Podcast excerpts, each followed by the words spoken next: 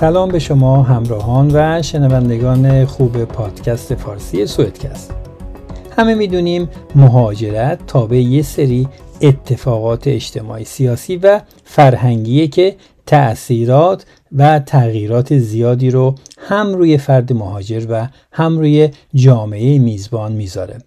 ولی آیا تا به حال به این موضوع فکر کردید که وقتی به دلیل همین مهاجرت خصوصیات ژنتیکی افراد مثلا در اثر ازدواج با هم ترکیب میشن چه اتفاقی میفته؟ این ترکیب به نفع کیه؟ یا اصلا چرا بعضی از کشورهای پیشرفته دنیا سیاستی رو پیش گرفتن که گاهن مرزهای خودشون رو برای ورود مهاجرین باز می‌کنن و از این امر استقبال می‌کنن چند فرهنگی و تنوع نژادی چه منافعی برای جوامع داره و علم ژنتیک در این باره چی میگه در مقابل تلاش برای حفظ نژاد و ژن خالص یا تبلیغ و ترویج برتری نژادی چه طبعاتی می‌تونه برای یک جامعه داشته باشه اصلا آیا ویژگی های مثل هوش استعداد، ذکاوت، عادات و شخصیت خصوصیات ژنتیک و قابل انتقال هستند یا تابعی چند بودی از شرایط محیطی و شرایط زندگی در اونها تاثیر دارند. و از همه مهمتر اگه بدونیم یه آدم برای مثال به یک ملیت یا قومیت مشخصی تعلق داره یا می‌تونیم قضاوتی درست ارائه بدیم که اون آدم نسبت به بقیه دارای نژاد بهتر یا بدتریه؟ من بهزاد هستم و این 17 همین اپیزود از پادکست فارسی سودکسته که من توی این اپیزود دعوت کردم از سرکار خانم دکتر ستاره ایمانی دکترای تخصصی ژنتیک پزشکی تا با بهرهگیری از تخصصیشون پاسخ درستی به سوالاتی که مطرح کردم پیدا کنیم. ضمن اینکه فرصتی باشه که یه مقدار هم به دانشمون از علم ژنتیک و خدمات علمی این رشته در دنیای امروز اضافه کنیم. ضمن اینکه قبل از اینکه صحبتامون رو شروع کنیم این نکته هم اضافه کنم که این اپیزود در شرایط زمانی تقدیم حضورتون میشه که چند پدیده بزرگ جهانی مرتبط با این موضوع در جریانه. اول اینکه دنیا به سمتی از رشد و پیشرفت میره که حرکت به سمت ارزش‌های انسانی و برابر یه امر بدیهی به حساب میاد و بنابراین شاید پاسخ به برخی از این سوالات مطرح شده کمی ساده و بدیهی باشه. ولی از اونجا که موج بزرگی از مهاجرت تمام دنیا رو فرا گرفته و این مهاجرت بیشک تبعاتی به دنبال داره موضوع ترکیب نژادی و ژنتیک و چگونگی مواجهه با اون اهمیت جهانی پیدا کرده. چون که با اینکه ایدولوژی ها و تفکرات برتری جویانه ظاهرا در هاشی هستند ولی باز با این حال تفکر برتری نژادی و نابرابری انسان در عمل هنوز به عنوان یک بحران و چالش بزرگ در جوامع چند فرهنگی و چند ملیتی خودنمایی می‌کنه. بنابراین قصد من از تولید این اپیزود ارائه پاسخهای علمی و تحقیقی از زبان مهمان پادکستمونه که تا به کمک ایشون با هم زوایای دقیق تری از موضوع رو برای خودمون بتونیم روشن کنیم. همینجا یه عذرخواهی هم بکنم به خاطر یه صدای حاشیه‌ای که توی چند دقیقه ابتدایی مصاحبه خواهید شنید که متاسفانه امکان ادیت و ضبط دوباره اون رو نداشتیم و امیدوارم در این مورد ما رو ببخشید.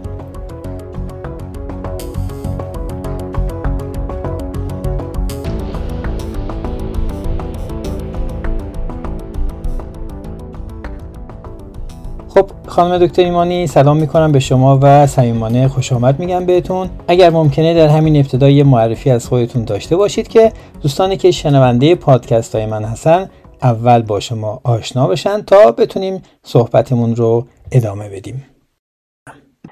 سلام. منم خیلی خوشحالم که در خدمت شما هستم. امیدوارم مطالبی که می‌خوایم توی این پادکست بگیم بتونه حتی ذره به محتوا و علم مخاطبین پادکست اضافه بکنه. من ستاره ایمانی هستم متخصص ژنتیک پزشکی از دانشگاه علوم پزشکی تهران. امیدوارم که افزایش دانش ما تو این حوزه از پزشکی مدرن بتونه هم به لحاظ علمی و هم به لحاظ جمعیتی کمک کنه به تمام ایرانیایی که هم توی ایران و هم توی سایر نقاط دنیا هستن هم تو حوزه سلامتشون هم تو حوزه روابط اجتماعیشون و هم تو حوزه پیشگیری برای آیندهشون و یه جمعیت خوب و سالم و یک دست جسمی و روانی داشته باشیم. خیلی ممنونم خانم دکتر ایمانی. اجازه بدید که اینجوری شروع کنم که امروزه ژنتیک واقعا همرده اتم توی مباحث علمی اهمیت داره و خوشحالم که با حضور شما می‌تونیم مقداری به آگاهی خودمون در این مورد اضافه کنیم. حالا شما به طور ساده یه تعریفی از این بود نسبتا جدید پزشکی بدید که ما یه تصویری از ژن و ژنتیک و دلایل مثلا تلاش برای یه موضوعی مثل بهنژادی و این عبارت داشته باشیم تا من بتونم بقیه سوالاتم رو مطرح کنم. من سعی می‌کنم با یه مثال ساده برم و این واحد از کل موجود زنده رو شروع کنم و توضیحش بدم و بعدا ببینم که به شما بگم که دستکاری های این زیرواحد چطور می‌تونه منجر به به نژادی یا حتی تخریب نژادی بشه. ببینین همه ما با عناصر و اتم ها آشناییم. میگن اگر شما یک تکه فلز رو در اختیار داشته باشی این رو بشکنی در نهایت می‌رسی به عنصر. عنصر رو بشکنی در نهایت می‌رسی به اتم و اتم رو بشکافی. به قول معروف می‌رسی به الکترون ها و پروتون ها یعنی ریزترین جزئی از یک موجود غیر زنده میشه همون الکترون ها و پروتون ها دقیقا توی بدن انسان هم همین نکته وجود داره. یعنی شما دستگاه بدن انسان از دستگاه های مختلفی تشکیل شده. دستگاه گردش خون دستگاه ادراری دستگاه تنفسی. تمام این دستگاه ها یک سری اجزا دارن به نام اندام. این اندام ها رو دوباره اگر ما خیلی ساده بخوام بگم بشکافیم می‌رسیم به یه چیزی به یه ماهیتی تحت عنوان بافت. و بافت ها دوباره وقتی شکافته میشن می‌رسن به یه قسمتی به نام سلول. و سلول تمام ماهیت و عملکردش بستگی به این داره که توش چگونه یه سری اطلاعات رد و بدل بشن. یعنی هر سلولی برای اینکه کار بکنه و تمایز رفتاری و عملکردی داشته باشه نسبت به یه سلول دیگه مثلا سلول قلب من زنش رو یاد بگیره و سلول تنفسی من تبادل گازها اکسیژن و دیوکسید کربن رو یاد بگیره. سلول کبدی من شکستن چربی ها رو بخواد یاد بگیره. سلول استخوانی من راه رفتن یا تحمل نیروها فشارهای مکانیکی رو بخواد یاد بگیره. همه این سلول ها با اینکه واحدشون یکیه ولی می‌بینید رفتار متمایزی دارن. و همین باعث شده که یک انسانی شکل بگیره که هر کدوم از دستگاهاش می‌تونه متفاوت رفتار بکنه. چی میشه که همه سلولا با اینکه یکی هستند ولی می‌تونن رفتارهای متفاوتی داشته باشن عملکردهای متفاوتی داشته باشن؟ و اگر این عملکردها شبیه هم بشه یا اینکه این عملکردها از کار بیفته در نهایت پاتوژنز و بیماری ایجاد میشه. همه اینها وابسته به یک واحد یک عملکرد اون سلول رو تو دستگاه های مختلف می‌سازه که اون واحد اصطلاحا ژن نامیده میشه. ژن یه سری ترکیبی از یه سری از حروفه. ما اصطلاحا تو علم خودمون به این حروف میگیم نوکلوتید که این نوکلوتید از چهار تا کلمه A, T, C, جی شکل گرفته. اینکه این نوکلئوتیدها چگونه کنار همدیگه قرار بگیرند عملکرد این سلول متفاوت خواهد شد با سلول های دیگه.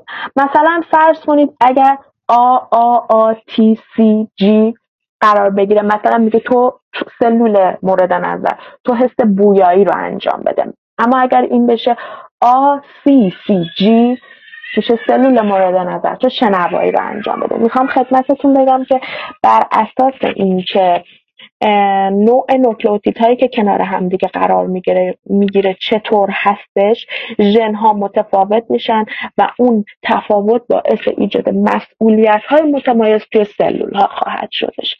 پس ما تا اینجا به این رسیدیم که همه این دستگاه بدن ما که داره کار می‌کنه و موجود انسان رو می‌سازه در نهایت وقتی ریز ریزش می‌کنیم می‌رسیم به قسمتی به نام ژن که اون واحد عملکردی در واقع سلول هستش و اون واحد عملکردی سلول هم بر اساس چینش های تحت عنوان نوکلوتید میگه که اون سلول چطور رفتار کنه و چه عملکردی رو داشته باشه.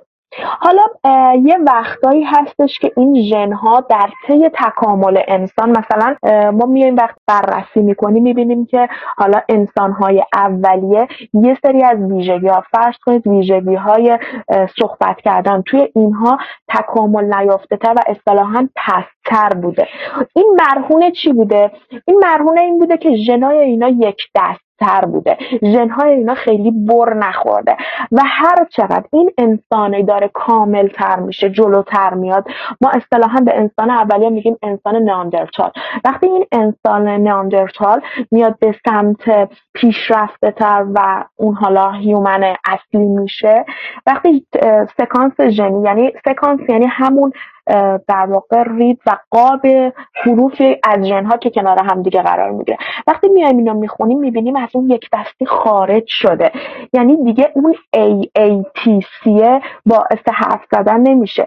این AATC یه AA دیگه هم کنارش قرار گرفته. حالا این آدم یاد می‌گیره که کاملتر حرف می‌زنه. به خاطر اینکه این برخوردن ژنی این کنار هم قرار گرفتن ژنها باعث میشه فرض کنید اگر ما یه پروتئینی روی سلولمون میومده که این پروتئین یه عملکرد وابسته به زمان داشته و دو ثانیه می‌تونسته حفظ کنه که چجوری یه مکالمه رو ادامه بده. حالا این پروتئین به خاطر تغییر ساختاری که پیدا کرده به خاطر اضافه شدن همون چهار تا قسمتی که از یه ژن دیگه اومده حالا این پروتئین دیگه می‌تونه مدت زمان بیشتری رو function داشته باشه و در نهایت به صورت کاملتر بیاد و کار خودش رو انجام بده. بنابراین این اتفاق افتاد که با برخوردن ژنها کنار همدیگه با ازدواج هایی که افراد و انسان های اولیه با همدیگه انجام می‌دادن و حالا نسل های جدید رو ایجاد می‌کردن نسل ها هر چقدر که رو به جلوتر رفت ژنها کاملتر شد. یه سری از ژنها دو برابر شدن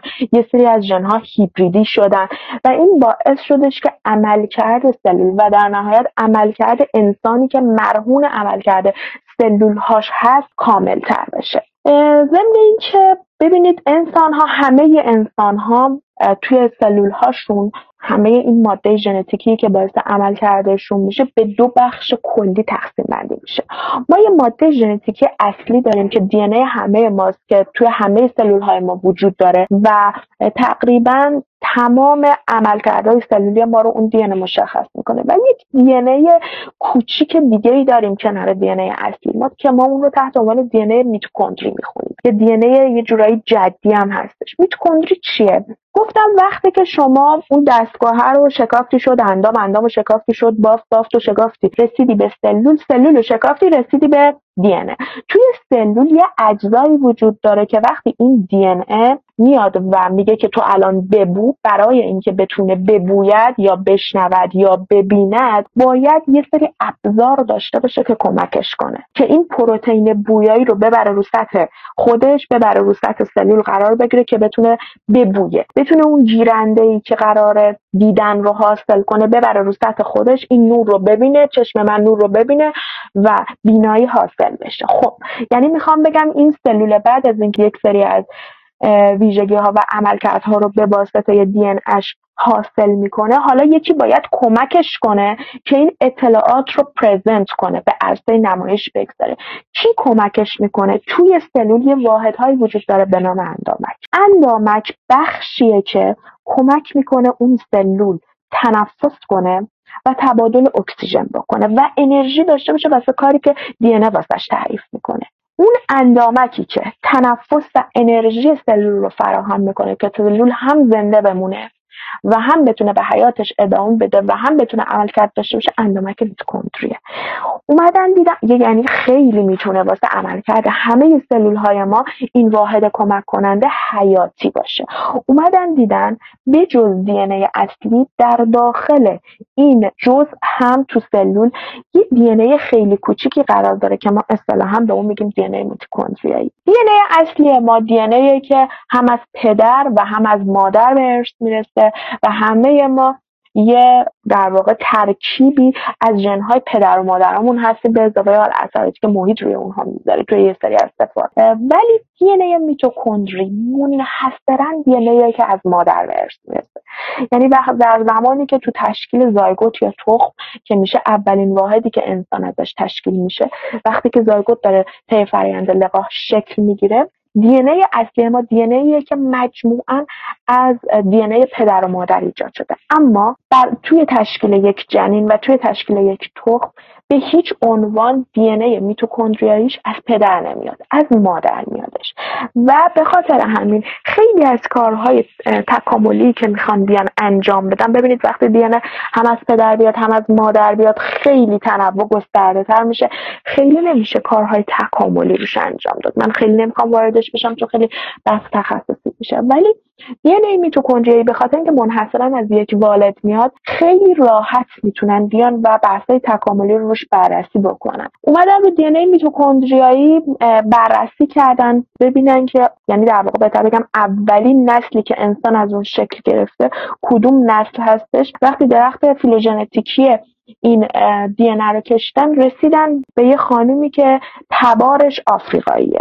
و این حالا ثبت شده تو همه منابع علمی هم هستش. که همه حالا همه انسان ها چه اون انسان ناندرتال اولیه چه حالا ما هیومنی که یه مقدار ادوانس شدیم و پیشرفت کرده ژن هامون به خاطر این بخوردن. همه تبارمون از یک فردی اومده که اون فرد یه خانومی بوده که این خانوم خانم آفریقایی بوده. خب ببینید این خانوم که حالا هر کسی می‌تونه باشه و حالا ما اصطلاحا اون رو به نام حوا می‌شناسیم تو هم علوم هم حالا مباحث دیگه. این خانوم به خاطر اینکه چی شد که یه انسان اولیه مثلا شما اگر بیاید ببینید انسانهای اولیه رو اینا قدای خیلی بلندی خیلی بلند منظورم اینه که خیلی واقعا تنومند و مثلا درخت بودن. خب این یه مقدار از اون قد و قامت انسانی که ما ازش انتظار داریم دور بودش. یا اینکه مثلا چشم هایی که خیلی از حدقه بیرون اومده داشتن یا رنگ پوستشون متفاوت بود. خب ببین اول انسان اولیه همون بوده دیگه به جز اون که نبوده. همین انسان با همین قیافه بوده. هر چی که جلوتر رفته من حالا می‌خوام اینو این صفت رو توی ظاهر بیارم. چی شد که ظاهر این انسان قشنگتر شد؟ به اون چیزی که ما فکر می‌کنیم نزدیکتر شد. آیا اگر قرار بود اون انسان اولیه هیچ ازدواجی نداشته باشه؟ هیچ برخوردن ژنی نداشته باشه؟ با هیچ آدم دیگه ارتباط بگیره؟ این همه تنوع توی ظاهر توی نژادها توی همه موارد عملکردی و ظاهری می‌تونست ایجاد بشه خیر. رفته رفته هر چقدر که زاد و ولد انسان ها با محیط پیرامونشون بیشتر شد و اینها تونستن از جاهای به جاهای دورتر مهاجرت کنن. حالا اون آفریقایی اون محل تشکیل اولی زندگیش افریقا بوده ولی بعد آفریقا بوده. ولی بعدش اومده و به جاهای دیگه مهاجرت می‌کرده. حالا به خاطر به دست آوردن آب غذا واسه اون جنگی که برای ادامه حیاتش داشته مجبور به مهاجرت می‌شده.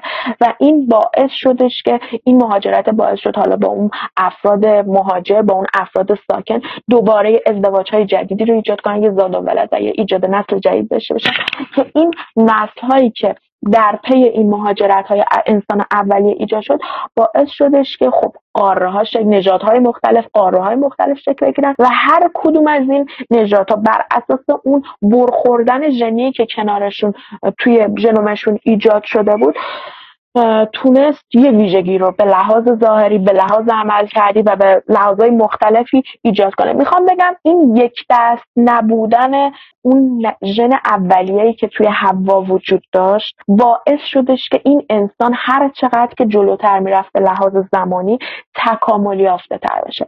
ببینید می‌تونستن اسم این علمی که میان روش بررسی می‌کنن که اتفاقا یکی از علوم سختم هست و خیلی هم چالش برانگیز بین ساینتیستا. می‌تونن اسم می‌تونستن اسم این علم رو مثلا بذارن ژنتیک شافلینگ. نمی‌دونم هزار تا هزار تا اصطلاح دیگه بیان واسش استفاده کنن که اینو فقط علمی present ش کنن. بگن حالا یه پدیده ای بودش که اومده genetic recombination که ما اینو تو علم خودمون داریم. دو ترکیبی ژنی برخوردن ژنی. ولی وقتی میان این رو به عنوان یه science می‌خوان توی reference های ما بررسی کنن می‌ذارن genetic evolution یعنی تکامل ژنی. یعنی فقط نه ساده نگاهش کنن scientist که این فقط این ژن شماره یک تو شکست کنار ژن شماره دو قرار گرفت. شد یه ژن هیبریدی یک دو. فقط نه یا بگو این ریکامبینیشنه. یه ژن هیبریدی یک دو ما داریم که حالا این عمل کرده داره. این ژن هیبریدی یک دو باعث تکامل عمل کردی شد. باعث شدش که حالا این آدمه بتونه نسبت یه سری از ویژگیهاش بهتر بشه و نسبت به یک سری از شرایط حتی سخت مقاوم تر بشه. حالا من خیلی خیلی کلی خواستم یه مقدمه ای رو از این بحث داشته باشم.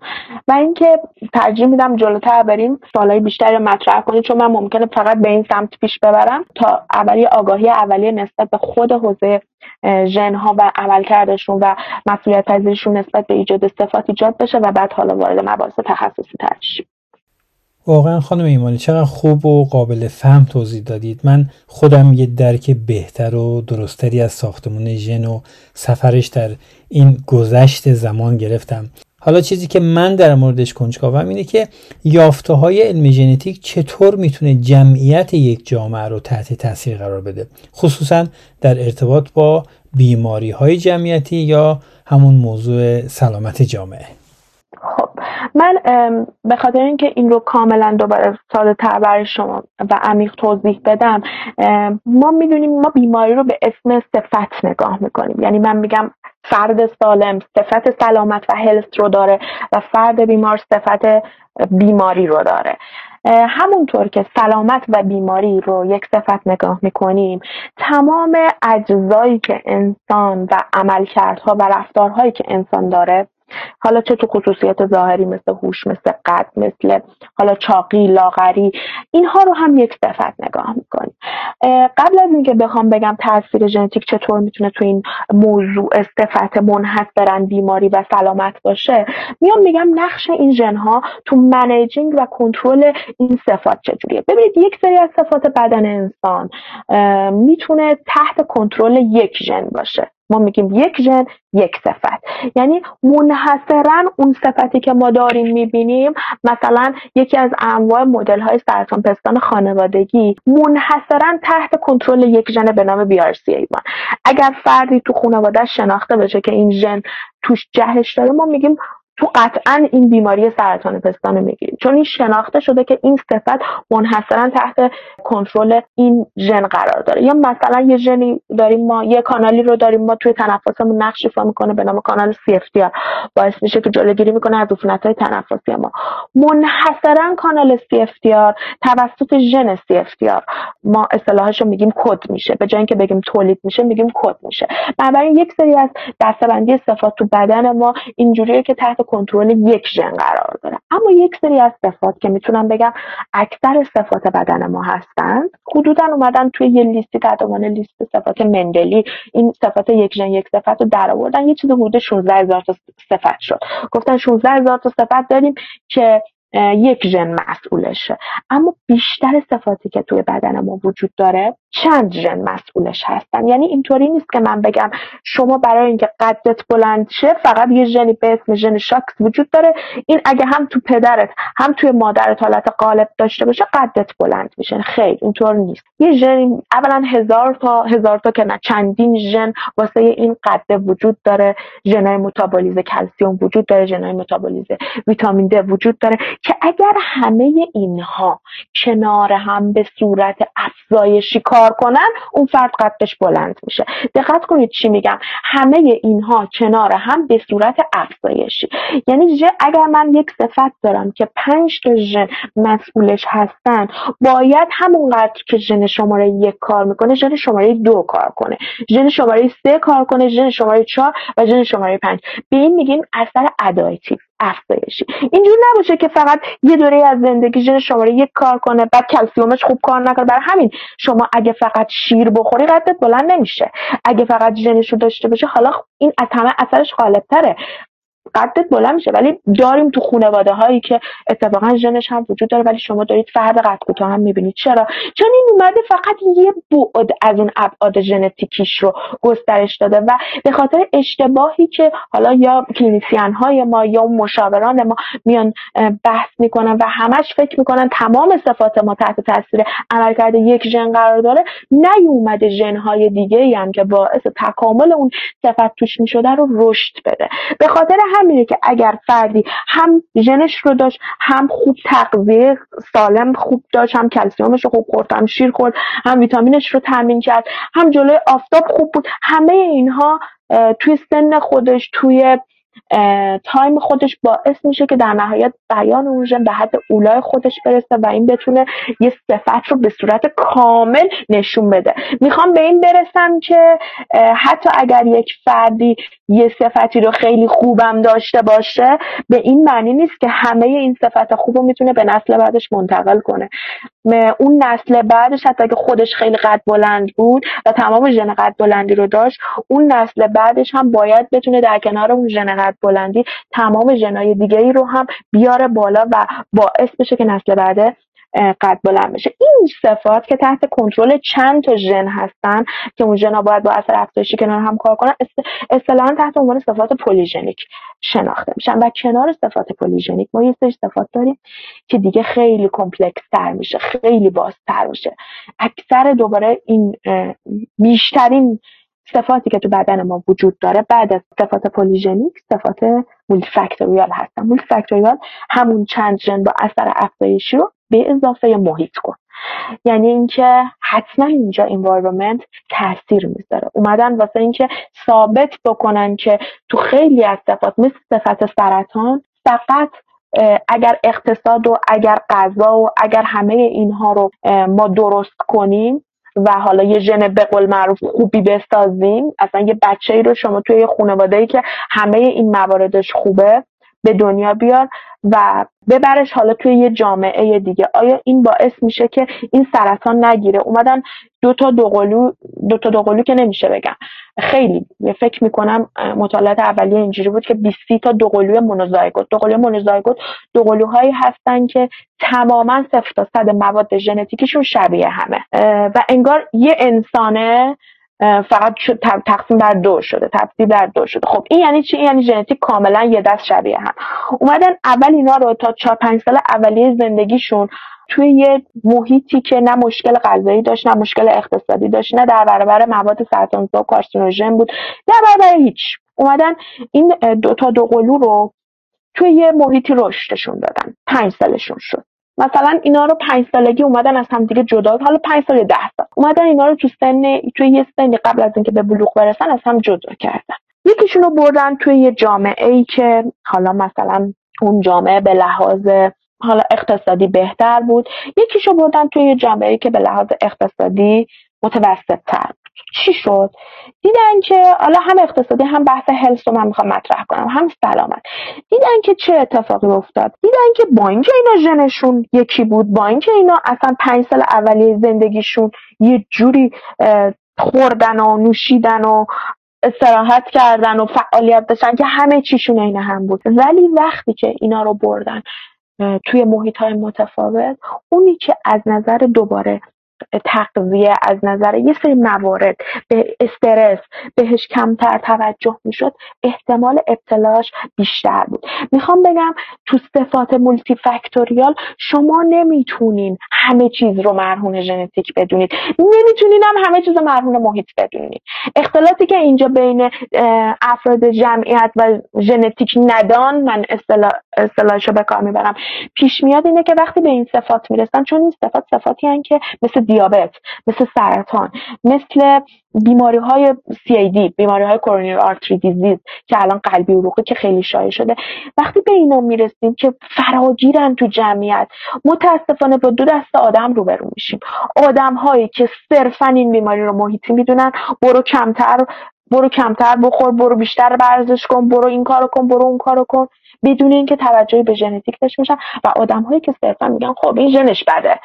به خاطر این این بیماری رو گرفته. نه آقا شما با modification و اون دستکاری که می‌تونی تو lifestyle این به وجود بیاری یا حتی تو ژنتیک این به وجود بیاری می‌تونی قطعا این رو رو به سمت سلامت ببری یا حتی اگر نمی‌تونی واسه این cure رو ایجاد کنی می‌تونی treatment رو ایجاد کنی. ما دو تا مبحث داریم تو علم پزشکی که الان می‌خوام بگم که علم ژنتیک چطور می‌تونه توی بیماری هایی که جمعیتی و فراگیره که خب تقریبا همه دنیا چالش اصلیشونه بحث سرطان همه دنیا چالش اصلیشونه چطور می‌تونه کمک کنه؟ اینه که اول از همه یه differentiation ایجاد کنیم بین treatment و cure ببینید شما وقتی که سرما می‌خورید من میگم که این با اسامینوفن ترتون میاد پایین. با آنتی بیوتیک اون عفونتی که حالا ممکنه بهش مبتلا شده باشید کامل بشه. شما اینا رو مصرف می‌کنید اون عفونتتون بهتر بشه. شما اینا رو مصرف می‌کنید و بعد از یه مدتی بهبود حاصل میشه. بهبود کامل. شما دیگه سه روز بعد اصلا بیماری سرماخوردگی رو ندارید. ما به این میگیم اصطلاحا علاج یا کیور. اما یه موقعی شما میگرن دارید. میگید که چیکار کنم که این میگرنم خوب بشه. من میگم حالا یه بروفنی شما بخور. به صورت مقطعی سردرد شما خوب میشه. اما شما به صورت مزمن در طول ادامه زندگیتون میگرن رو دارید. ما به این میگیم treatment. یه جوری حمایتی محسوب میشه. ما باید یه differentiation ی ایجاد کنیم بین cure و treatment. علاج و درمان با همدیگه فرق پیدا فرق داره. توجه به علم ژنتیک و نگاه به علم ژنتیک می‌تونه انقدر مؤثر باشه که باعث cure شه. ما هیچ کدوم حالا شاید فقط بگم که دو تا از سرطان ها هستش که توش cure, cure ایجاد شده که اون هم به خاطر دوباره اینکه اومدن یه مداخله ژنتیکی انجام دادن. هیچ کدوم از این بیماری های complex شبیه دیابت شبیه سرطان توش cure ایجاد نمیشه. یعنی شما نمی‌تونی بگی که قطعا مریض من حالش خوب شد و این تو پنج سال بعد سرطان نمی‌گیره. این تو پنج سال بعد دیابت نمی‌گیره. این دیگه به بیماری قلبی مبتلا نمیشه. میگیم نه این کارا رو بکنین قرصا رو بخور. باعث میشه که سکته قلبی تو ده سال عقبتر بیفته. باعث میشه که سرطان تو متاستاز نکنه. به جاهای دیگه به جاهای دیگه بدنت ندادن تو تو. و فقط داریم سوروایوال مریض رو بالا می‌بریم. نه اینکه به مریض بگیم که تو حالت خوب شده کامل شفا پیدا کردی. توی بحث علم ژنتیک چون ما داریم اطلاعات درون اون آدمه رو ببینید چی میشه که این سرطان می‌گیره؟ اینکه اون سلوله خوب عمل کرد نداره. چی میشه که خوب عمل کرد نداره؟ اون حروف چینششون به هم ریخته. یعنی اون A A A T C که باعث شنیدن می‌شده به جای A A T C شده A A C C. یه سی جاشون جابجا شده. ما بهش میگیم جهش. این حرفه که به هم ریخته این بچه میشه ناشنوا. خب؟ حالا من اگر بتونم با یه ابزاری دوباره این تی رو به سلول برگردونم باعث میشم که دوباره شنوایی حاصل بشه. بنابراین ما تو بحث توجه به علم ژنتیک حتی می‌تونیم توی یک سری از بیماری ها خیلی کار داره ها من خیلی دارم ساده میگم ولی می‌خوام بگم که می‌تونیم کیور رو ایجاد کنیم. توی بحث های جمعیتی علم ژنتیک چطوری می‌تونه تحت تاثیر قرار بده؟ یکی از همین منظر بود که خدمتون توضیح دادم. یکی اینکه ژنتیک اصلا فرض با هیچ دستکاری نکنیم. ما هیچ در اصلا پولشو نداریم یه کشور توسعه نیافته ایم هیچ پولی نداریم علمش هم نداریم که بخوایم دستکاری ژنتیک کنیم جای تیر باسی عوض کنیم و سلامت ایجاد بشه. چه جوری ژنتیکی نگاه کردن؟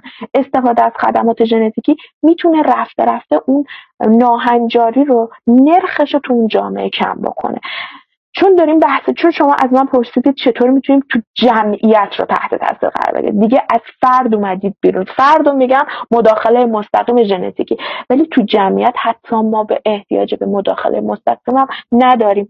فقط اینکه یه برنامه ژنتیکی که یه سری از کشورها من دارم می‌بینم مثل کشور امریکا اومده با این برنامه لاتاری که داره انجام میده داره نه فقط بگم که یه بحث حالا جمعیتی می‌خواد یه سری آدم ها رو بیاره به جمعیت خودش اضافه کنه. داره کمک می‌کنه به 200 سال بعد که ژین پول خودش رو استخر ژنی خودش رو قوی کنه. چطوری ببینیم این میشه انجام میشه ببینید یه فردی رو فرض کنید که توی خانواده ناشنوا شده. به خاطر همون جهشه به خاطر همون به هم خوردن اون حروفی که خدمتتون گفتم. وقتی که این فرد میره با یه فرد دیگه ازدواج می‌کنه اگر شبیه خودش بشه یه زاده ای رو تولید می‌کنه که این زاده دوباره ممکنه ناشنوا باشه ممکنه ناشنوا نباشه. حالا این بحثاش متفاوته. حالا فرض کنید این فرد بره. اصولا ناشنوا میرن با یک کسای شبیه خودشون ازدواج می‌کنن دیگه. این فرد ناشنوا بره با یه ناشنوا از یه جمعیت دیگه ازدواج کنه. یعنی فرض کنید من میام حالا این حرفی که می‌خوام بزنم توی نژادهای ایرانی صحبت می‌کنم. یه ناشنوای اصفهانی داریم این ناشنوای اصفهانی می‌تونه بره با یه ناشنوای اصفهانی ازدواج کنه. می‌تونه بره با یه ناشنوای مازندرانی ازدواج کنه. اگر این فرد بره با یه ناشنوای مازندرانی ازدواج کنه به خاطر اینکه ژنهاش بیشتر به هم بر می‌خورن چون نژادها ها متفاوت میشه. قطعا قطعا حداقل می‌تونم 99 ممیز 99 صدم درصد بگم زاده حاصل از این ازدواج یک فرد سالم خواهد یعنی می‌خوام بگم که اون اگر این فرد با به صورت خودآگاه یا حالا با آگاهی جمعی یاد بگیره که اگر هم یک نقصی داره ازدواجش رو و تولید زاده نسل بعدش رو به سمتی ببره که تنوع ژنتیکیش بره بالا. نه اینکه تنوع ژنتیکیش بیاد پایین به یکی شبیه خودش. اون داستان همون داستان تکاملیه که واسهتون می‌گفتم. اگه حوا اگر انسانهای شبیه حوا تو آفریقا میموندن مهاجرت نمی‌کردن. هی در ازدواجای این بریدینگ ما بهش میگیم اصطلاحا. در اون زادآوری می‌کردن. دوباره آدمای شبیه خودشون ایجاد می‌شد و ما انقدر گسترش نژادهای مختلف و ویژگیهای مختلف رو نداشتیم. اینجا هم همینه. کسی که مبتلا میشه به یک بیماری ژنتیکی اگر یه جوری ازدواج کنه بره با یکی شبیه خودش تو قبیله خودش رو بگیره چون اونم ژن شبیه اینه. احتمال اینکه این دوتا ژن بیمار کنار هم بشن. و یه زاده تولید بشه که بازم بیماره یکی خواهد بود اصطلاحا میگیم ژنها هوموژنوستر خواهند شد ولی وقتی انتخابش رو می‌بره به سمت اینکه یه. یه ذره دایورستر بشه متنوع بشه قطعا شما نمی‌تونی یه جدی پیدا کنی که این جد توی استان مازندران یک جهشی داشته که اون جهش با همون جدی که تو استان اصفهان بوده یکی بوده. حالا اگر این دوتا با هم ازدواج کنن ژنشون انقدر یک دست میشه که بچه هم بیمار میشه. نه. اصلا من میگم 99 ممیز 99 چون تو علم قطعیت نداریم دارم میگم ولی از نظر من clinician اگر بخوام اینو به کلینیک وارد کنم میگم 100 درصد اگر این ازدواج به این سمت پیش بره به خاطر اون تنوعی که ایجاد میشه می‌تونه خیلی یه نسل سالمی رو ایجاد کنه و رو حالا اون فرد سالم دوباره میره با یه آدم سالم دیگه ازدواج می‌کنه و این صفت ناهنجار ژنتیکی خود به خود بدون اینکه حالا خیلی بخوایم پول زیادی خرج کنیم خب مداخله خیلی مداخله آزمایشگاهی خیلی خاصی باشه. خود به خود با این دیدگاه تنوع جمعیتی دیدگاه ژنتیکی تو تنوع جمعیتی داشتن خود به خود می‌تونه برطرف بشه. این یه مثال کوچیکی بود که من زدم. این مثال رو میشه تعمیمش داد تو خیلی از مسائل حالا این صفت مثلا ناشنوایی صفت چند ژنی هستش. نیومدم از این صفت کاملا تک ژنی هم استفاده کنم. اومدم از این صفت چند ژنی که اتفاقا حالا خیلی هم تعداد ژناش بیشتر هستش استفاده کردم و میگم که سلامت حاصل میشه. تو صفات polygenic و تو صفات single gene disorder و حتی multifactorial هم اگر این اتفاق بیفته بدون هیچ در واقع خیلی هزینه کردنی باعث بهبود صفات نامطلوب توی اون جمعیت خواهیم شد. خیلی ممنون. یه اشاره خیلی خوبی کردید که واقعا حالا بیشتر یه مقدار مورد توجه من هست. می‌خوام اگه یه مقدار بشه این رو بیشتر, بیشتر بشکافیم و بحث مهاجرت رو مطرح کردید و بله. لاتاری آمریکا رو. حالا می‌خوام بریم سراغ اونایی که معتقدن. نژاد ما مثلا بهتره و مخالف ترکیب با نژادهای دیگه هستن. الان اینو خب آدم می‌تونه تو خیلی از جای دنیا ببینه. سالهاست که این بحث ها به طوری مطرحه. من می‌خوام اینو بدونیم که آیا ویژگی هایی مثل هوش استعداد عادتها یا شخصیت مسائل این اول اینکه اینا قابل انتقال هستن یا نه؟ و اگر بفهمیم مثلا کسی مال چه قومیه چه نتیجه می‌تونیم ما از این بگیریم. در کنار اون خواهشم اینه که این رو هم توضیح بدید. این ترکیبی که این برنامه ریزی که منتج شده از این علم ژنتیک که الان خب خیلی از کشورهای پیشرفته میان ترکیب نژادی رو به وجود میارن به جای اینکه با این مخالفت بکنن این به چه شکلی تاثیر می‌ذاره توی رفع مشکلات ژنتیکی که توی جامعه می‌تونه وجود داشته باشه؟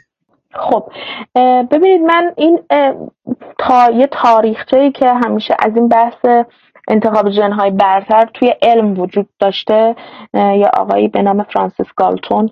ما اصولا پدل علم ژنتیک پایه جناب مندل می‌شناسیم. جناب مندل کلا خانوادتا یه خانواده باهوش بودن. یه پسرمویی داشتن به نام آقای گالتون که خیلی هم به علم ژنتیک کمک کرد و خیلی هم به نالج ما تو علم ژنتیک افزوده. ولی خب ایشون اومدن یه بحثی رو اون ابتدا مطرح کردن تحت عنوان یوژنیک یا بهنژادی خیلی هم فکر می‌کنم این خیلی برای حدود 400 500 سال قبله. یعنی اصلا این موضوع بحث های نژادی بحث جدید نیستش.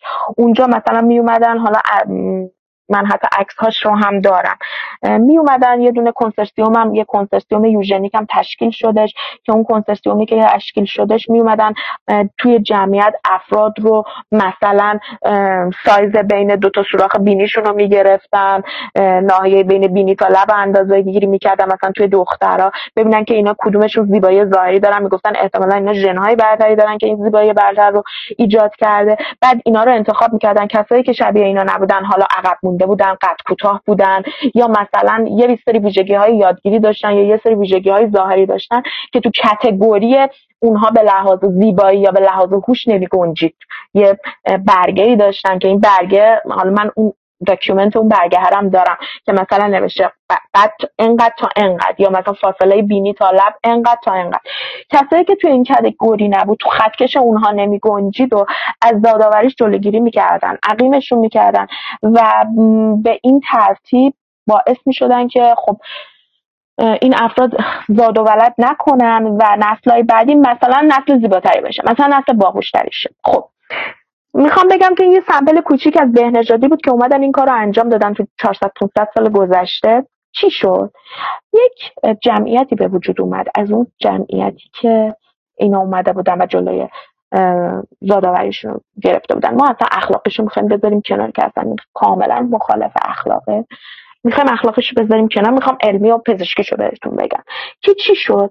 بعد از اینکه این جمعیت جدید به وجود اومد. این بچه ها بچه هایی بودن که ببین اون نسل قبلیه رو خودشون عقیم کرده بودن. دخترای زیبایی که از این نسل به وجود می اومدن از مثلا 20 دختر 13 تاشون عقیم بودن. یعنی اینکه خود به خود به خاطر اینکه دستکاری ژنتیک کاملا باید specific باشه. چه حالا ما بخوایم این رو توی سلول انجام بدیم چه بخوایم جمعیتی انجام بدیم؟ یا مثلا پسرایی به دنیا می اومدن که اینا این پسرها ضعیف بودن.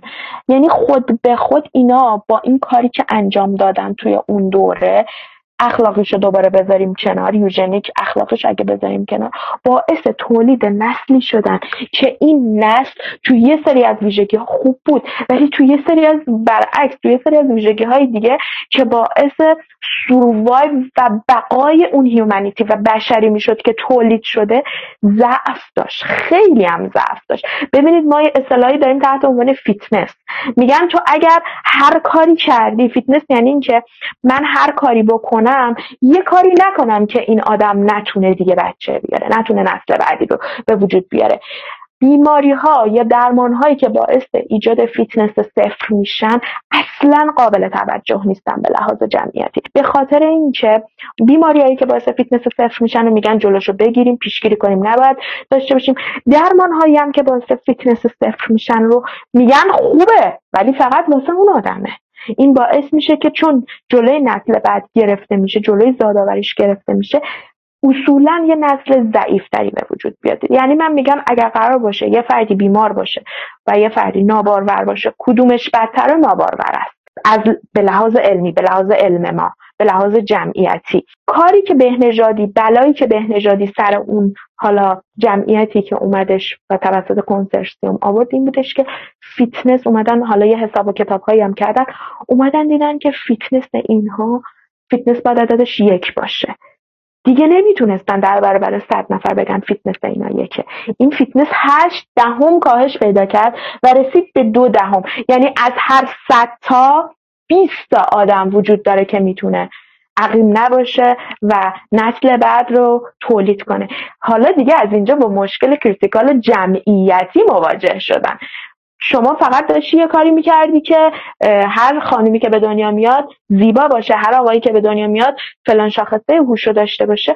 تو دیگه جمعیتی نداری که حالا بخواد زیبا باشه یا بخواد فلان شاخصه هوش رو داشته. یعنی داشت می‌رفت به سمت مرگ و موت جمعیتی که اونجا دیگه انگلستان یه کمیته اخلاقی ETAC رو تشکیل دادش و با این قضیه بهنژادی مخالفت کرد و دیگه کلا بنابر این شد که هر گونه دستکاری که قرار ژنتیکی انجام بشه به هیچ عنوان نباید توی سلولای زایشی ما دو دست سلول داریم. یه سری سلولامون پیکری بدن ما رو می‌سازن.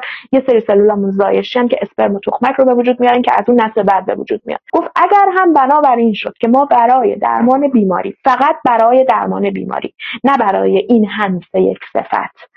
یک دستکاری ژنتیکی داشته باشیم. به هیچ عنوان این دستکاری ژنتیکی نباید داخل سلول های زایشی باشه و به نسل بعد منتقل بشه یا یه مداخله انجام بدیم که بخواد جلوی داوری رو بگیره.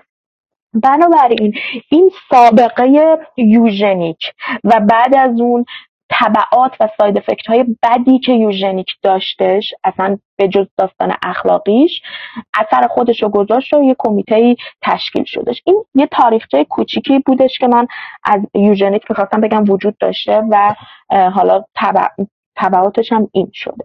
شما یه قسمت دوم سوالتون گفتید که آیا ویژگی های مثل هوش و استعداد و عادت ها و شخصیت اینا ژنتیک هستن قابل انتقالن یا نه؟ اصلا یه تعریف دیگه شما براش دارید. خب ببینید من این قسمت یوژنیک رو مقدمتا گفتم به خاطر اینکه بگم که چی شد که اونا به اینجا رسیدن؟ چون اونا فکر می‌کردن که این صفت ها کاملا ژنتیکیه. همین هوش و ذکاوت و گفتن خب ما اگه جلوی زادآوری افرادی که قد بلند نیستن رو بگیریم همه اینایی که میمونن قد بلندن اینا ژنشو دارن حالا قد بلندا با قد بلندا ازدواج می‌کنن همه اینا میشه چی؟ میشن قد بلند. زاده های ما میشه قد بلند و مثلا این ویژگی تو جمعیت افزایش پیدا می‌کنه. من برای چی اومدم اول بحثم صفت رو برای شما بررسی کردم؟ گفتم یه سریاش single gene ن یه سریاش polygenic ن یه سریاش multifactorial ن اکثر این صفاتی که ما داریم مثل هوش ذکاوت ظاهر قد اکثر خیلی زیادشون جز صفات multifactorial ن اگر ما تمایز قائل بشیم که این صفات به هیچ عنوان فقط ژنتیکی نیست و به هیچ عنوان فقط محیطی نیستش. هر دوتای اینها کنار همدیگه باعث بروزش میشه و شما به هیچ عنوان فقط اگر ژن قد بلندی رو داشته باشی نمی‌تونی مطمئن باشی که قد بلند میشی. حتما اولا یه دونه ژن نیست. polygenic ه multifactorial تعریفش گفتیم چی؟ گفتیم چند ژن به اضافه اثر محیط. شما همه این ژنا رو با هم خوب کار خوب روشن بشه. اتفاقی واسش تو طی تکامل ژنتیکی نیفته. تو طی دوره رویانی نیفته. کوچکترین قرصی که مادر مثلا آنتیبیوتیکی که مادر می‌تونه بخوره فرض کنید آنتیبیوتیک رایجی که خانمها خیلی مصرف می‌کنن به خاطر اینکه به عفونت ادراری تو دوره بارداریشون مبتلا میشن تتروسایکلینه. خب اصلا فرض کنید این مادر قد بلند این پدر قد بلند این بچه ژن قد بلندی که اسم شاکسر رو دو طرفه برده. این مادر کافیه تو تی بارداریش تو هر جای دنیا هم باشه. بالاخره ممکنه که تو سه اول عفونت بارداری رو بگیره.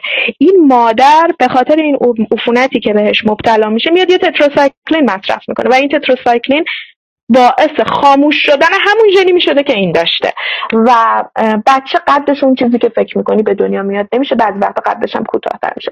یعنی هر چقدر هم که ما خودمون رو بکشیم که ژنها و یک دست و خوب و بهترین حالت تکامل یافته رو داشته باشیم اثر محیط جای خودش رو می‌ذاره و باعث میشه که اون ژن اون جوری که ما می‌خوایم بیان نشه. چرا این نگاه به وجود اومده و وجود داشته از گذشته؟ به خاطر اینکه اکثرا اون شناختی که نسبت به صفات وجود داره توی افراد وجود نداره و ما باید بگیم که صفات اون علم خصوص صفاتی که شما اشاره کردید همشون جز صفات مولتی فاکتوریال ما ژنتیک باعث میشه که تعداد این صفات فرق کنه. ببینید یه موقعی من میگم شما صفت رو داری یا نداری؟ شما IQ 120 دارید یا ندارید؟ خب دارم کیفی صحبت می‌کنم صفر و یکی صحبت می‌کنم. ولی یه موقع میگم شما قابلیت اینو دارید که تون بشه 120 شما 80 درصد قابلیت اینو دارید که تون بشه 120 اینجا دیگه صفر و یکی صحبت نمی‌کنم. اینجا بحث بحث ساسپتیبلیتیه بحث بحث استعداد پذیری شماست. شما چون ژنش رو دارید توی یک محیطی هم پرورش پیدا کردید که به لحاظ علمی حالا پدر تحصیل کرده مادر تحصیل کرده مدرسه خوبی هم رفتید اگر یه سری ویژگی های دیگه کنترل استرس اینا رو هم اوکی کنید و کنترلش کنید احتمالا آکی شما 120 خواهد شد. خب این صفاتی که شما توش مطرح می‌کنید ژن اثر صفر و یکی توش نداره. ژن اثر کمک کننده داره. فقط اون فرد رو susceptible می‌کنه که توی اون صفت بهتر باشه. ولی هیچ قرار متقنی واسش وجود نداره که چون این ژن رو داره بهتر خواهد شد. فقط susceptible میشه. مقابلش هم هست ما اصطلاح مقابلش رو میگیم protection مقابل susceptibility میگیم protection گاهی ممکنه اون فرد باهوش با همون ژنهایی که داره بره توی خانواده که اصلا از نظر علمی بهش نمی‌رسن بره توی یه مدرسه که این مدرسه اصلا جایگاه خوبی نداره. یه چیزایی هم بخوره. مثلا حالا خنده داره. ولی مثلا یه چیزایی که ذهن رو کند می‌کنه. همین پنیری که میگن تنها نخورید. حتما با گردو مصرف میشه یه چیزایی هم بخوره که فسفر مغزش هم بیاد پایین. این با اینکه ژنشو داره بازم به اون حد اعلا نمی‌رسه که برعکس protect این اثرات محیطی باز protect هم شد. یعنی اصلا protect شد از رسیدن این فرد به اون صفت عالی. این صفات شرایطشون اینطوری هستش که ما باید جز دسته multifactorial categorize شون کنیم. پس بنابراین تفاوت بین دو انسان با دو ملیت و قومیت متفاوت. حتی اگه بدونیم یکی از اونها به یک ملتی تعلق داره که به خاطر حالا موقعیت های اجتماعی اقتصادی جغرافیایی خاص پیشرفتی رو داشتن اساسا از علمی قضاوت در مورد اینکه کدومی که از اینا نسبت به هم برتری دارن قضاوت درستی نخواهد بود طبق اون چیزی که نگاه شما و محاسبات علمی در حوزه علمی ژنتیک در این رابطه صحبت می‌کنه. در صفات اول بسته به نوع صفته من باید بدونم صفتم چیه. اگر تکژنی باشه آره میشه بگیم ولی این صفاتی که شما اشاره کردید بحث هوش بحث ذکاوت بحث مدیریت اینا صفات مولتی فکتوریاله به هیچ عنوان نمیشه بگیم. و اینا کاملا تحت دستکاری هم ژنها و هم محیط قرار داره. بله. یه نکته ای رو شما توی صحبت های قبلیتون اشاره کردید. من می‌خوام یه مثالی رو بزنم بعد ببینم که آیا می‌تونم از شما یه تاییدیه بگیرم. مثلا در صد سال گذشته توی همینجا سوئد که ما زندگی می‌کنیم اطلاعات اینجوری میگه که اومدن یک محدودیت ها رو برای ترکیب نژادی به وجود آوردن محدودیت های دولتی. اون موقع به حاصلش این بوده که بیماری های ناشی از ژنتیک یعنی بیماری های ژنتیکی توی جامعه یه چیزی بین 3 تا 4 درصد بوده. ولی در اواخر قرن بیستم وقتی که این سیاست رو کنار گذاشتن و یه مقدار ترکیب نژادی رو مد نظر قرار دادن بیماری های ژنتیکی توی جامعه سوئد به نیم درصد رسیده. آیا این می‌تونه پایش همون بحث ترکیب نژادی و دلایلی که شما بهش اشاره کردید باشه؟ بله صد درصد صد درصد. من یه مثالی بزنم از جامعه یهودیان اشکنازه. خب یهودیان به خاطر اون یک سری از قوانینی که دارن فقط با افرادی هم قوم خودشون هم مسلک خودشون ازدواج می‌کنن. اگر شما برید و توی اینترنت بزنید بیماری های شایع مثلا یه بیماری مثل بیماری تیسکس که خیلی بیماری شدید هم هست و از نوزادی فرد رو درگیر می‌کنه اصلا این بیماری شناخته شده است با جامعه یهودیان. چرا؟ مثلا فرض کنید که اینا به خاطر همین ازدواج دوباره بحث بحث هوموژنسیتی ژنتیکه به خاطر اینکه هم ازدواج هاشون هم انتخاب هاشون کاملا در اون قومیتی بود. این باعث شد اون ژنه یک دستتر بشه اون مشابهت ها تو حتی بیماریزایی بیشتر بشه و ایجاد بیماری های شدید ژنتیکی هم بیشتر بشه. وقتی که این diversity ایجاد بشه ببین ما document و evidence این مورد رو خیلی قبلتر تو جوامع دیگه داشتیم و داریم. وقتی که diversity زیاد میشه قطعا فرض کنید اگر من اینجا بخوام برای شما مثال بزنم. فرض کنید یک خانومی از یه جامعه ناقل یه بیماری با فراوانی یک صدم. این میاد با یه آقایی که دوباره ناقله با فراوانی یک صدم ازدواج می‌کنه. خب؟ بچه اینا دیگه ما نمی‌تونیم بگیم به احتمال یک صدم ناقله ها چون با یه پدر مادر پرخطر ازدواج کرده. من وقتی می‌خوام بشینم میگم بچه اینا با احتمال مثلا یک دو فکر یک پنجاهم احتمالا. بیمار خواهد شد. حالا دوباره نگاه کن این بچه میره با یه بچه دیگه ازدواج می‌کنه که یک پنجاهمه. دیگه یک پنجاهمه میشه یک بیست و پنج صدم. دوباره بعد نوه اینا با یه نوه دیگه ای که یک بیست و پنج صدم. این یک بیست پنج صدم میشه یک دوازدهم یک دوازدهم میشه یک شیشم یک شیشم یک سوم. یه جایی که دیگه کل جمعیت رو بیماری ژنتیکی گرفتش. چون این رفت با یکی که شبیه خودش بود و احتمال بیماری شبیه خودش بود ازدواج کرد. هی احتمال بروز بیماری رفت بالا. حالا مثال می‌خوام گسترش بدم. یه فردی که یک صدمه میره با یه آدمی که مثلا فرض کن تیسکس تو جمعیت ایرانی اصلا ما میگیم یک یک میلیون یک برای ده به توان شیش. یکی که ده به توان دوه میره با یکی که ده به توان شیش ازدواج می‌کنه. حالا بچه اینا میشه چی؟ میشه یک برای ده هزار. یعنی اون فردی که احتمال انتقال بیماری رو داشت حالا تو نسل بعدش احتمال انتقال بیماریش کاهش پیدا کرد. حالا اگه دوباره این بچه به جای یک بر روی ده هزاره به جای اینکه بره با یکی که شبیه خودش ازدواج کنه دوباره بره با یکی یه ایرانی دیگه ازدواج بکنه تو بیماری Tay-Sachs مثلا من دارم میگم که می‌دونم تو ایران خیلی کم اتفاق میفته. دوباره این برمیگرده میشه یک یک میلیونیم. یعنی می‌خوام بگم هر چقدر diversity و پذیرش اون تنوع جمعیتی بالاتر بره اون pool ژنتیکی جمعیت تکامل یافته تر میشه احتمال رخداد ناهنجاری ها کمتر میشه. من سعی کردم با عدد رقم های ریاضی این رو بگم که حالا این اطمینانی که بگم حتما به خاطر این موضوع بوده کم شدن این درصده واقعا به لحاظ ژنتیک population genetic هم بخوایم ببینیم واقعا این کاملا علمیه و مستاق داره. پس همونطور که میفرمایید یعنی در نهایت می‌تونیم بگیم اون تلاش برای نژاد و ژن یک دست با هدف ژن برتر یه پایه نداره و فقط یه جوری تبلیغات به حساب میاد یا یه جوری استفاده سیاسی و احساسی داره و در نهایت اینکه ژنتیک و ترکیب نژادی در مهاجرت می‌تونه پیامدهای مثبتی داشته باشه هم برای جامعه میزبان و هم برای جامعه مهمان. بله بله صد درصد. هر هر آنچه که باعث diversity بشه در بحث ژنتیک ببینید من دوباره یه مثال clinical دیگه رو می‌خوام تو کرونا واسه‌تون بزنم. اگه یادتون باشه کرونا وقتی که شکل گرفتش اگر درمانی میومدش این درمان ها درسته که یه جمعیتی مثل جمعیت ایتالیا خیلی مثل جمعیت ایران رفت بالا یه باره. تعداد مبتلایانش ولی وقتی یه درمانی میومد می‌دیدیم که سوروایوال بیماران کرونایی مثلا تو ایتالیا نسبت به سایر کشورهای دیگه اروپایی سوروایوال مریضاشون جوابای بهتری می‌گرفتن. اینا نه اینکه نه بگم که حالا واکسن خاصی نبگم داروی خاصی هم داروی عمومی که سایر کشور استفاده می‌کردن و اینا استفاده می‌کردن. اما چی شد که مثلا یه جمعیتی مثل اروپا نسبت به این موضوع نسبت به درمان ببینید من اصلا راجع به پاندمی و راجع به سرایت صحبت نمی کنم و دارم راجع به درمان صحبت می‌کنم. تو درمان کرونا اون قرص دلتا بی رو هم به اون آمریکا هم به اون آلمانیا هم به اون ایتالیایی هم به اون انگلیسی یکی میدن. ولی چی شد که تو جمعیت ایتالیا تعداد بقا یافته ها بیشتر از سایر جمعیت های اروپا می‌شد. خب یکیش میان میگن که خب به خاطر اینکه اونایی که تعداد گرفته ها بیشتر بود یعنی کرونا داشتن بیشتر. یکیش اینه.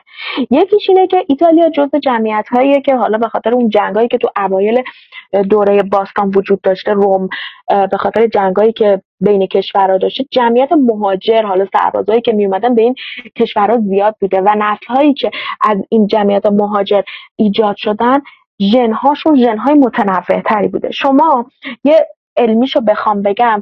برای اینکه یه دارو رو سطح یه دونه سلول بشینه فرض کنید یه دونه گیرنده داره این گیرنده شبیه دایره است یه گیرنده داره گیرنده شبیه مثلث یه گیرنده داریم شبیه مستطیله. دارو هم می‌تونه رو دایره بشینه هم رو مثلثه بشینه هم روی مستطیله بشینه. خب کسی که ژنش یک دسته جامعه که ژنش یه دسته یکی از این ستا رو بیان می‌کنه. پس دارو حالا یا بیان می‌کنه دایره رو داره دارو روش میشینه جواب می‌گیره یا بیان نمی‌کنه چون بالاخره غذایای محیطی هم وجود داره. و دارو روش نمیشینه و درمان نمیشه و میمیره. حالا نگاه کن کسی که جمعیت ژنتیکش دایورس داره دیگه فقط اون دایره ها رو نداره. هم گیرنده دایره ها رو داره هم مثلثه رو داره هم مستطیله رو داره. یه اتفاقی افتاد یه چیزی خود دایره بیان نشد. دایره رو سلولش نیومد. چون مثلثه رو داره مستطیله رو داره بالاخره دارو جای خودش رو هدف خودش رو پیدا می‌کنه روی یکی از اینا میشینه. می‌خوام بگم توی نه فقط بیماری های ژنتیکی چون الان ما بحثمون میره به سمت اینکه خب فقط این چیزی که شما میگید باعث میشه که ژنامون یه دفتر نشه و تو بیماری ژنتیکی کمتر. نه حتی توی پاندمی شبیه کرونا تو بیماری های عفونی هم این برخوردن متفاوت ژنی باعث ایجاد عملکردهای مختلفی رو سطح سلول ها به عنوان واحدهای عملکردی بدن ما میشه که باعث میشه ما بتونیم تارگت های درمانی بیشتری رو انتخاب کنیم. وقتی تارگت های درمانی اون بیشتر بشه قطعا یه تصمیم گیری درمانی واسه اون جمعیت بهتر خواهد شد. توی ایتالیا دقیقا چون که این رو من با استادم بررسی کردم اومدیم و کوچولو کوچولو تو جمعیت هاشون داشتیم. یعنی سکانس ژنتیکی اینها رو بعد از اطلاع به کرونا داشتیم. دیدیم که اینها خیلی برخوردن ژنتیکیشون بیش از جمعیت های دیگه اروپایی بود و دایورسیتیشون بالا بود. به خاطر این اینا پاسخ به درمانشون هم خیلی بهبود یافته تر و بهتر بود. و قطعا این برخوردن ژنتیکی می‌تونه و دایورسیتی می‌تونه هم تو بحث پیشگیری هم تو بحث درمان اثر بخش باشه. یه قسمت دیگه ای که من می‌خوام اینجا بگم فایده ای که این داره اصطلاحی که ما اون رو تحت عنوان جین پول می‌شناسیم. استخر ژنی چیه؟ تمام ویژگی هایی که یک جمعیت داره ویژگی های صفات که اول بحثمون گفتیم بالاخره چه حالا تک‌ژنی باشه چه polygenic باشه چه multifactorial باشه مرهون این بودن این ژناست اومدن این ژنا رو توی یه دسته جمع کردن. گفتن مثلا جمعیت ایران این ژنهاش این pool ژنیش باعث استعداد میشه. جمعیت مثلا امریکا این pool ژنیش باعث استعداد میشه. جمع... این pool ژنیش باعث هر چقدر. فرض کنید می‌خوام بهتون بگم که پول ژنتیکی اینجوریه که یکسان نیست. ممکنه توی جمعیت ایران سی از ژن شماره یک باعث هوش بشه. تو جمعیت امریکا تی از ژن شماره یک باعث هوش بشه. و تو جمعیت اروپا جی باعث هوش بشه. خب اگر من فقط ایرانی باشم تمام پول ژنیم سیه.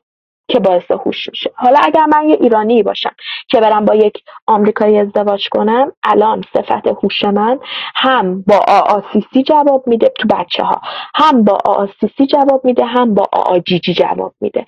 می‌خوام بگم هر چقدر دایورسیتی یه جمعیت بیشتر بشه خزانه ژنتیکی اون جمعیت بیشتر میشه. مثل اینکه شما فقط تو گاف صندوقتون سکه طلا داشته باشی بگی تمایه من فقط سکه طلا. حالا من میگم که من تو گاف صندوقم هم سکه دارم هم دلار دارم هم ملک دارم. همه اینا معانی و تفاصیل مختلفیه که از سرمایه میشه دیگه. هر چقدر دایورسیتی یه جمعیت بیشتر بشه یکی از اهداف اصلی که لاتاری تو آمریکا داره انجام میشه اینه. اصلا حالا بحثای بیماری های ژنتیکی رو هم بذاریم کنار. چون می‌خواد 200 سال خودش رو به لحاظ هوشی به لحاظ صفات عمومی ببنده. میگه که من هر چقدر پولم و این گاف صندوقم و از ژنهایی که سازنده صفات مطلوبه بیشتر کنم و پذیرای جمعیت مهاجر بیشتری با ویژگی های متنوع تری بشم حالا نسلای بعدی که از کشور من تولید میشن بیشتر اون صفات رو با ژنهای تکامل یافته تری دارن و همینجور این نسل رو به جلو میره و پیشرفت می‌کنه. پس استخر... بحث استخر ژنی هم هست که شما هر چقدر حالا یکی از مباحثی هم که روش خیلی میان بحث می‌کنن میگن الان مهاجرتی که داره از ایران به سمت کشور دیگه صورت می‌گیره اکثرا نخبه ها هستن. ما داریم pool جمعیتی نخبه هامون رو میفرستیم به کشورهای دیگه و خب از این ور با کاهش pool جمعیت نخبگی نخبه هامون مواجه میشیم. از اون ور دیگه نه تنها حالا این نخبه ها خودشون به لحاظ functional یه سری عملکردها دارن که باعث برتری میشن توی اون جمعیت بلکه اینا میرن زاد و هایی می‌کنن که این زاد و ها پول نخبگی رو توی اون جمعیت های مهاجر پذیر هم افزایش خواهد داد کنار همه اینا خواستم یه اشاره هم به بحث پول جنی داشته باشم. با این بحث آخر موضوع ترکیب جن در مهاجرت رو به خوبی خانم دکتر شما تشریح کردید. اما سوال آخرم از شما اینه که با توجه به این اهمیتی که شما همه جا متذکر شدید در مورد علم ژنتیک و اطلاعات ژنتیکی می‌خوام بدونم آیا این اطلاعات مورد سوء استفاده هم قرار می‌گیره و اگه بله مسئولیت این اطلاعات با کیه؟ این مسئولیت یه مسئولیت فردیه یا در اصل یه مسئولیت عمومی و اجتماعی محسوب میشه؟ خیلی ممنونم که انقدر بحث رو جنرال کردید. یعنی حالا هر شاید که ما از خوبیاش میگیم بیایم از بدیاشو و مراقبت هم که نسبت به این اطلاعات باید داشته باشیم هم بگیم. ببینید من یه دونه پرانتز اینجا باز کنم که جنبه اطلاعات عمومی هم داشته باشه واسه اینکه همه توی این موضوع آگاه باشن نه فقط تو بحث های جمعیتی و مهاجرتی. الان در حال حاضر یه یه ترمی وارد علم پزشکی شده تحت عنوان personalized medicine personalized medicine یا پزشکی شخصی شده دقیقا با این رویکرد هستش که شما باید تمام تصمیماتی که برای فرد مراجعه کننده به کلینیک می‌گیری مبتنی بر پروفایل ژنتیکیش باشه و کاملا فردی باشه. اینکه من اگر دو تا بیمار دارم دو تا ایشونم دیابت دارم به هر دو تا انسولین ندم. یکی ممکنه سیستم ایمنیش خراب بوده دیابت گرفته. یکی ممکنه سلولای پانکراسش خراب بوده. دیابت گرفته. الان فردی که cell پانکراسش خراب شده من باید تقویت کننده cell پانکراس بهش بدم. اصلا اینجا خیلی شاید جایگاهی نداره مثلا من بیا بیا داروی سیستم ایمنی بهش بدم. و اون کسی که سیستم ایمنیش خراب بوده زده cell پانکراس رو خراب کرده باید سرکوب کننده سیستم ایمنی بهش بدم. ببینید دو تا فرد با دو تا بیماری با یه شرایط severity شون هم یکی ولی چون اتیولوژی ژنتیکی اتیولوژی molecular اینها با هم دیگه فرق می‌کنه من باید درمان های مختلفی رو بدم. اگر برم به اون فردی که سلول پانک اون کسی که انسولین اون سلولی که انسولین رو تو بدن ما تولید می‌کنه سلولای لوزالمعده یا پانکراس هستن دیگه و اصلا نبود انسولین باعث دیابت میشه. اگر من بیام به اون فردی که پانکراسش مشکل داره داروی سرکوب کننده سیستم ایمنی بدم. می‌خوام ببینید که نان تارگت درمان کردن چقدر می‌تونه مشکلاتی رو ایجاد کنه. اگر بیام به صورت غیر هدفمند داروی سرکوب کننده سیستم ایمنی بدم اون فردی که اون فردی که ببخشید مشکل دیابت داره اومدم حالا سیستم ایمنیش رو هم سرکوب کردم. یک مشکلی رو به مشکلات قبلش اضافه کردم. گفتم که هر دوتای این هر دوتای این فردها مبتلا به دیابت هستن با یک شدت ولی اتیولوژی و علت متفاوت هستش. اگر من اون فردی که سل پانکراسش بای دیفالت خراب بوده. بیام بهش داروی سرکوب کننده سیستم ایمنی بدم. چی میشه؟ من اومدم علاوه بر دیابت سیستم ایمنی این رو هم از کار انداختم. یه مشکلی رو به مشکلات قبلش اضافه کردم. حالا این فرد دچار عفونت میشه. همین زخم پای دیابتی که ما خیلی میشنویم عفونت های دیابتی که ما میشنویم. به خاطر همین درمان نان تارگتده. این یه مشکلی به مشکلات قبلی خودش که دیابت باشه اضافه میشه. به اون فردی که سیستم ایمنیش مشکل داشته سل پانکراسش مشکل نداشته. من میام به اون برعکس دارویی میدم که سیستم پانکراسش رو تقویت کنه. هی دارو میدم هی می‌بینم مریض جواب نمی‌گیره. بابا این اصلا سلول نداره که شما بیای تقویتش کنی. شما اول سیستم ایمنی اینو سرکوب بکنی. سیستم ایمنی که سرکوب بشه خود به خود سلول کار می‌کنه. سلول دوباره کار می‌کنه. من بیام به این اگر تقویت کننده بشم دارم سم وارد بدنش می‌کنم. اسم این دیگه دارو نیستا ما میگیم خب حالا مثلا یه دارو تقویتیه دیگه. نه سمه. دارویی که نابجا داده بشه به فرد اسمش میشه سم و اون سم قطعا یک side effect هایی رو داره که که اون سم قطعا یک ساید افکت هایی رو داره که حتما اثر نابجا خواهد داشتش بعد از این ما من می‌خواستم بگم که اگر ما اتیولوژی مولکولی و اتیولوژی ژنتیکی رو در بیاریم توی هر فرد توی جمعیت ما حتما به منیجمنت بیمارمون کمک خواهیم کرد. چطور میشه این مدیریت درمان رو انجام دادش؟ خب اگر ما سکانس ژنتیکی اون فرد رو در بیاریم و ببینیم این به خاطر چی این بیماری رو گرفته. تصمیم می‌گیریم که چه دارویی واسش بهتره. حتما زودتر التیام پیدا خواهد کرد حتما زودتر خوب خواهد شد و درمانمون هم هدفمند شده تر خواهد این تو بحث سرطان خیلی دیگه. پیچیده تر میشه تو بحث سرطان که دیگه ما زیر مجموعه های مختلف سرطانی رو داریم باید هدفمند شده تر باید personalized تر رفتار کنیم. شما مطرح کردید که آیا احتمال اینکه سوء استفاده از این اطلاعات بشه هست یا نه؟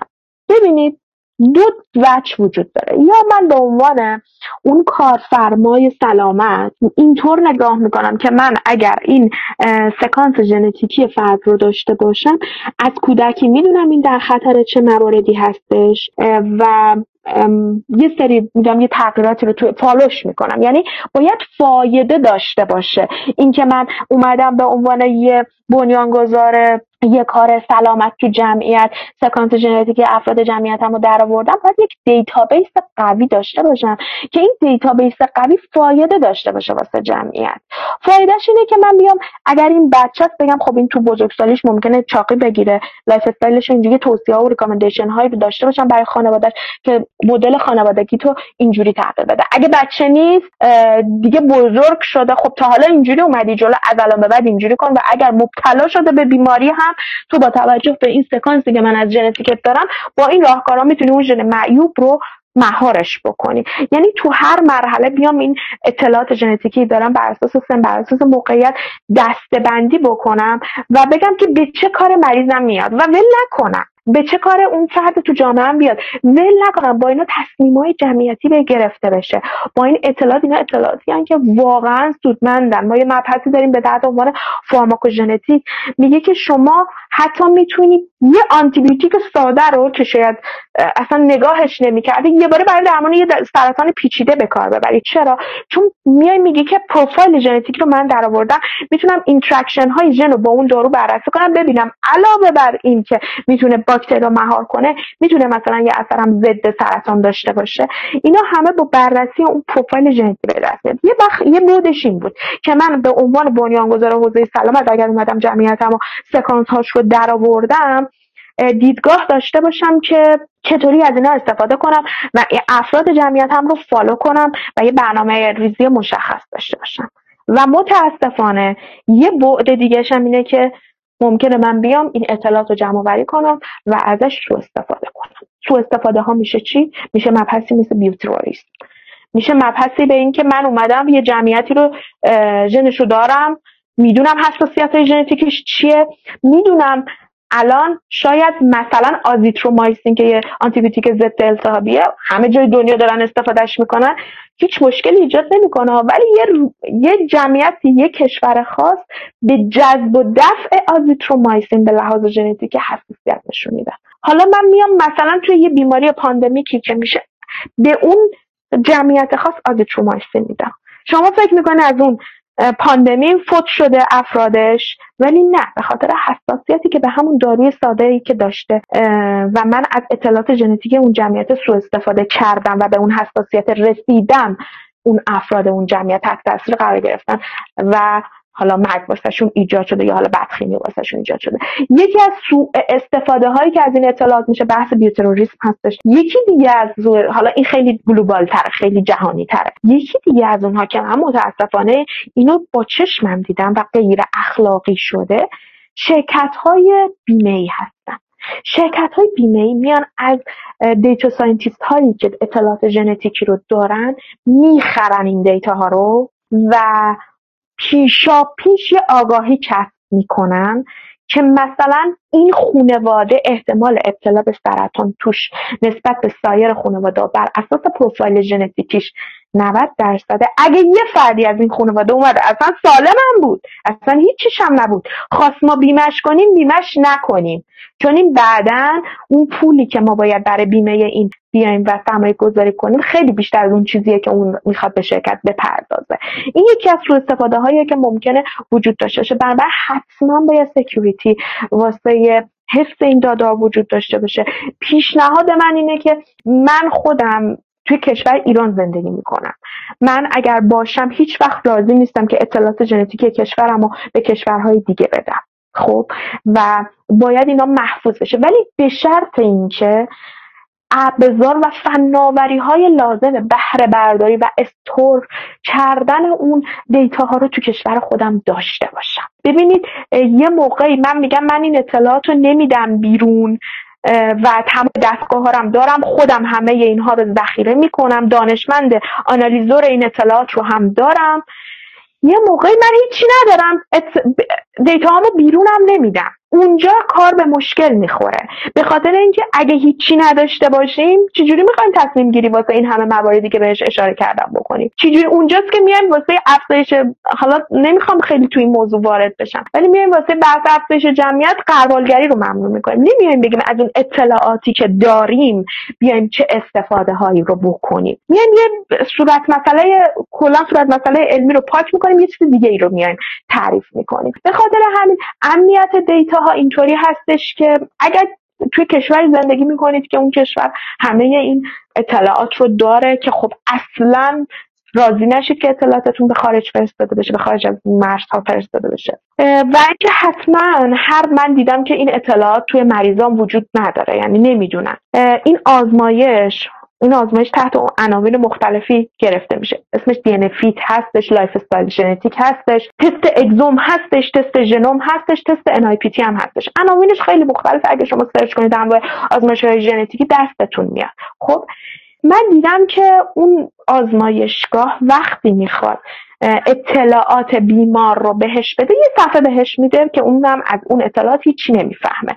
در نهایت recommend ش می‌کنه به clinician ، clinician یه چیزی رو اینو translate می‌کنه. می حق هر فردیه که وقتی این آزمایش رو میده data ی DNA خودش رو دست خودش داشته باشه. شما از سوئد اومدی ایران خواستی یه تیکه از data تو من آنالیز کنم. رفتی آمریکا خواستی یه تیکه دیگه شو یکی دیگه آنالیز کنه یه هاردی باید باشه. این اطلاعات اطلاعات کامپیوتریه.